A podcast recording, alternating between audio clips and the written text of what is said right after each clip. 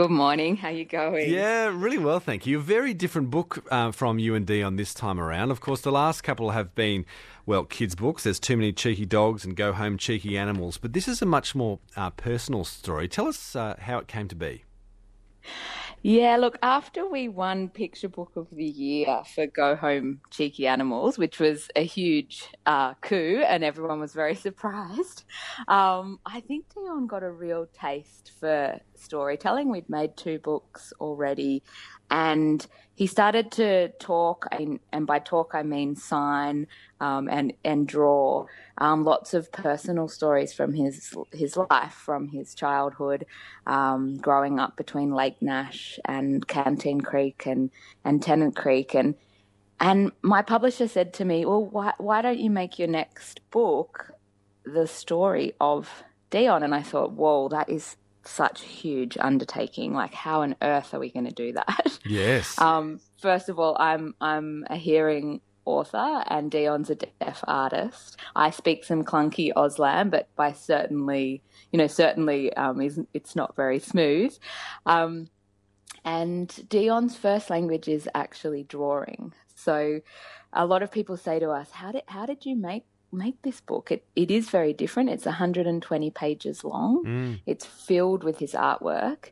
It reads like a visual arts process diary. It's got um, very much like a textured um, art in process uh, feel to it. There's a lot of sort of scratch marks. It it's on different types of paper stock, um, and it's essentially ended up being an illustrated poem that's three and a half thousand words long. Yeah, and, and it is beautiful, and it's a lovely experience to read it because, as you said, it's unlike reading any other book and quite different to the previous two.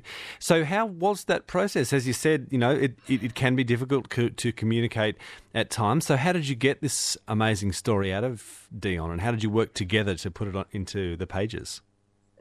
Yeah, the first place that we started was on the floor in Dion's place. It's a huge converted shed in Tennant Creek, um, and Dion draws every day. He's he's quite um, he's he just never stops drawing, and it is his first language. So he has for many years been drawing the things, the stories that are important to him. So what was wonderful was his carer Joy, who is really the glue in this book, the unsung hero. Uh, Joy put all these artworks in piles on the ground, and you were able to look just based on the height of the pile to see the, the moments of significance in mm. Dion's life. And so that's where we started the conversations. We I looked at the piles, we took some artworks to the kitchen table, and then I started to ask questions like, you know, why are you walking so far in, in in this picture. And it, a story came out about when Dion was sort of four, maybe five. His grandmother told him a story about how he'd gone looking for his father one day and he just walked and walked in the hot sun and he ended up kilometers away from Lake Nash down where the Bullocky drink and they found him near the watering trough. Goodness. Um, and so these moments came out that he'd held on to, memories that were quite extraordinary. And one of the most significant moments in his life was when um, I think he was attacked by dogs as a child. And because he didn't have the same mobility due to his muscular dystrophy, um, it was a really terrifying moment and it certainly shaped his ongoing interest in camp dogs and, and some of their very naughty antics. and hence we've seen a whole life of uh, cheeky dog drawings and, and maybe stemming from some of those early memories and those early moments. Yeah, definitely. And and so what happened next was this conversation that went back and forth between Dion and I and Dion and his carer and just more and more stories. And the way that Dion communicates is he leans a lot on repetition for um, emphasis. And also, he uses a lot of descriptive language that's about color and movement. So you can see in the way that his voice moves through the story that there's a lot of repetition and a lot of use of um, color and movement. Yeah. And it was a, you know, it was a really big challenge for me and sometimes an overwhelming one was to how do you voice someone with a with an unconventional voice and how do you do it with authenticity. And I do feel really proud about what we've created together. And I think if Dion could speak out loud that this is how he would sound. Yeah, and look, it is such a beautiful piece, and it's a lovely companion to the other uh, books as well, which you know gave us insight into Dion's character. But this just tells us so much more about uh, who he is and all those amazing memories, and you know what's brought him to this point in his life, and the amazing um, effect he's been able to have on so many lives through his Cheeky Dog artworks. Now, you've just got back from a bit of a national tour, and I, am hearing that uh, there was a bit of uh, rock stars welcome at a couple of spots. Yeah, we just had a launch in Sydney at um, the Aboriginal Early Childhood Conference out at Liverpool. And just imagine a room where there's 500, mostly women, um, seated at round tables. So it was really, really deep. You could hardly see the back of the room. Dion was live illustrating on like a huge screen.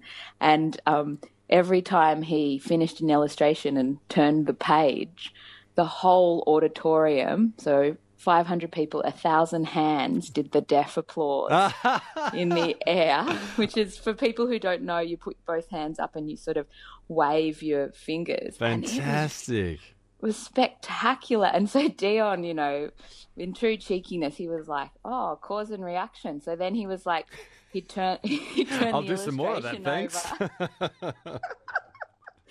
um, so it, he signed books for eight hours straight. He, if you get a chance, um, if anyone in Alice is interested to to meet him or get a signed book, he he does an illustration in every book he signs. So um, there were these long queues, like a hundred meters long, of people um, waiting for him to sign their books. It was really quite extraordinary. And it's so, like, and, and, he was doing a drawing for each one. So I imagine that probably took a while in the end. Yeah, we were like, just leave your books here, go and enjoy the conference, come back, we'll we'll sort it. But he, he did have to work very hard, and I think he had a pretty sore hand by the end of the day. Yeah, I can imagine. So, what comes next? Uh, do you continue traveling the country with this one? What's the next challenge? Yeah, look, there's some exciting things happening. We've got, um, we do have a launch in my hometown, which is in uh, July. Dion's going to come up the highway for that. Um, but there are also some other exciting things um, on the on the cards. We've got wind that um, an Aboriginal opera singer might like to transform one of our books into an opera for Great. primary schools. Wow. Um, but the next, the big next thing, which Dion speaks about in the book is his long held dream that he wants to travel to Africa and go on safari. And he he just loves African animals. He draws them a lot, but his all his experiences have been in zoos. And so um, I think the next probably adventure for us, and, and hopefully the next book will be Cheeky Dogs Go to Africa. Cheeky Dogs on tour. I can see it right now, and what an amazing experience. I'm sure he would absolutely love it.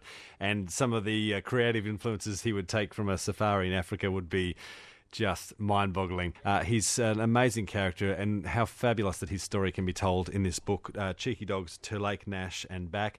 All the best with it, and uh, we'll catch you on safari. Thank you. Bye.